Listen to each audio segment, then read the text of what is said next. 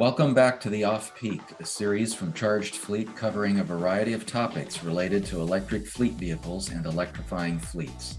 I'm Martin Romju, editor of Charged Fleet, and in episode 3, we're going to try something new and give you highlights from a recent webinar we aired titled Developing a Used Electric Vehicle Market.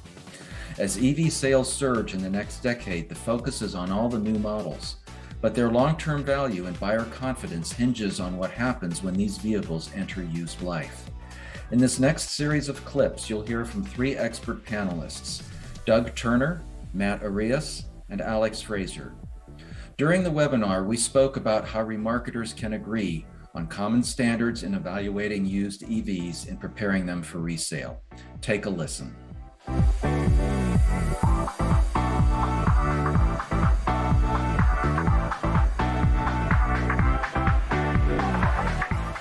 From an IARA perspective, not only remarketing, but also the acquisition of that inventory in the wholesale market, I think it's very important for us to understand that we have to have standards that flow through from kind of point of origination all the way to liquidation of that vehicle at the auction, in addition to consistency, so we don't damage or hurt residual values or wholesale values at the auction. And I think from an IARA perspective and an NAAA perspective, working together as a group will help formalize those standards and bring them to a better place as we continue to move down this path of having more electric vehicles flowing through the chain. If the buyers at the auction do not have a good process and system to feel that they're comfortable buying that car, whether it's the battery health, the health of the car, or combination of both, it clearly is going to pull down wholesale values and impact the entire chain of that car going through the system. We have to make sure that we maintain the integrity of selling that vehicle at the auction with transparency and the right announcements, and making sure the auctions can provide that service as well.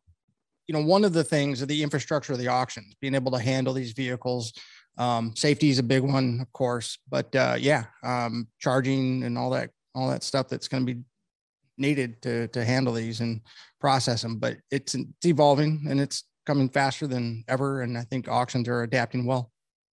Look, EVs are certainly becoming a bigger part of the ecosystem. And it's easy, the folks that are not as excited about it to say, look, it's only 2% of this or 1.5% of that.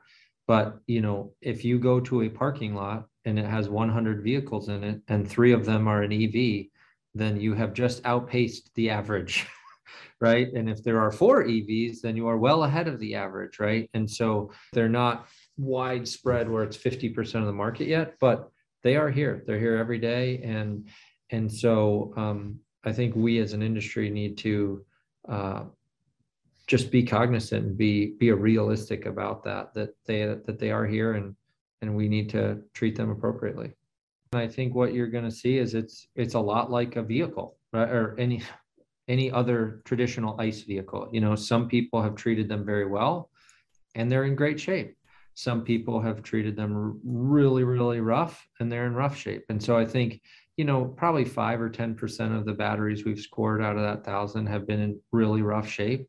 And that's probably pretty similar to the gas motors and diesel motors that we have for the vehicles that are at the auctions that aren't batteries, and it is a little different being a caretaker of a battery. The ambient temperature that it lives in matters. How you charge it matters. And I think owners and users are starting to get used to that. And we're excited to continue to help educate both consumers, dealers, fleets, and OEMs around all that stuff, so that they can kind of control their residual, which has never really been something that you as the person who's leasing it could do, is control the end value of your asset. It was sort of just going to follow the market trend. Well, now, based on how you take care of that battery, you can kind of directly control what it's going to be worth in 3 years or 5 years or 6 years, whenever you're done with it.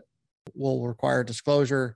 How that gets established, it's the OEM position statements on the health of the battery or whatever the case is. The problem with that is we're going to have a lot of opinions And some are going to say it's good, some will say it's bad, depending on what side of the fence you're on. So Austin's going to be right in the middle of it, and we're going to have to figure out what that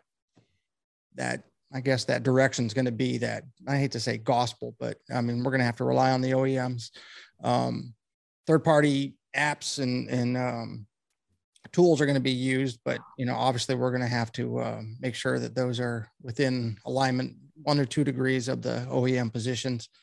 That way we're not saying something that the OEMs disagree, because the minute you take a vehicle to a dealership from an auction, it opens up a whole can of worms, and they're going to find things that maybe the auction didn't, or the buyer didn't see, or whatever the case is. And that it creates a very messy transaction. So we're still trying to figure all that out.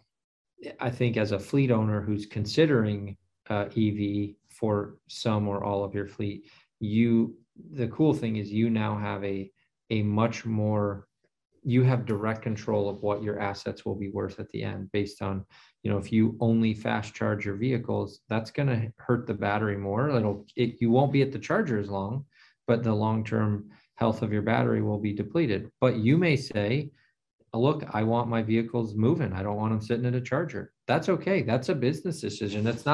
It's just like the rental car companies for the longest time were always like, well, do I put more miles on it, or do I sell it at the auction with lower miles because then I get more? Those are business decisions that they would constantly be making. And I think now fleets will have the same opportunity to do that with their battery, how they take care of it. Does it need to be inside in climate control at night, or can it be outside in the elements? Because, if you're in Minnesota and it's super cold, or if you're in Arizona and it's, 600 degrees, those things will have an impact on the battery.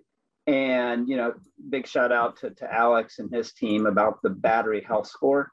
That is going to be so critical to the success of maintaining wholesale values and good residuals, based on the fact that the buyers have to have confidence in that product before they're willing to, one, pay more and or put it out on their, quote, front row for their retail customer. And then as that vehicle goes to life cycle 2, 3, 4, and 5 down the chain, that's going to be ever more important. Now it's currently mileage, right? And, as mileage goes up, you're more concerned about the health of the engine and the transmission and the powertrain and that type of stuff. The condition report will be even more critical now. Safety is a huge part. I think that's going to be number one. And the whole could you, should you rule, could you fix it? Yes. Should you fix it? Maybe not. We really need to analyze the knowledge, skills, and abilities of the technicians that we have or third party that are using. And then, of course, safety in the auction and that damage analysis on collision vehicles, right? Touching those cables is not a good idea. I mean, the safety is number one for everybody. But I would put hardcore focus on people that are touching them, from lot operations to inspection, check-in, the technicians, detail, paint and body. I mean, this thing gets big. There's a whole different way of handling these vehicles and all these different aspects, especially recon. I think working with NAAA and IARA, we can make some pretty, informed recommendations to folks out there, more around what not to do. So if you're charging it properly, whether in a 110 plug, a 220 level 2, or a DC fast charger, it's kind of hard to screw it up. It's when you make some kind of key and critical errors where you can really harm an EV, permanently. And I think, so that's probably where we'd start, Martin, is making recommendations or suggestions on what not to do. And then, I would imagine as more and more of these roll out, you will see probably stronger recommendations from the OEMs. I think at the same time, what you're seeing from the OEMs is, there's a strong push from the consumers, which in this case includes fleet owners and like drivers, of standardization around the plug, right? So today you still have two main choices for what type of plug is on your vehicle. And that's from a DC fast charging standpoint. They all have the same plug for level 2. Well, actually have 3, because Tesla kind of has their own. I think you're hearing from the consumers pretty loudly that they want one choice, because you have one gas pump, right? Like, you don't have 16 different diameters of like, oh, I got to go to Shell for this, or I got to go to Conoco for that. Like, you just go get gas, right? And I think what the consumers want and fleet owners and operators are going to want is that standard charging experience. And my guess is the auctions will just fall in line with that. Martin, I think both the groups work very cohesively and well together. You know, as Matt and the NAAA put out recommendations, suggestions, and you know, just kind of how things should work in the auction world, we can take the voice of the consignor and push that back to the NAAA and say, hey, here's what one portion of your customer, 50% of your customers are wanting to help, you know, provide a good, safe environment for marketing these cars and to maintain the right values as well. And I was thinking back to something, you know, Alex said earlier, there's a lot of skepticism kind of in this process.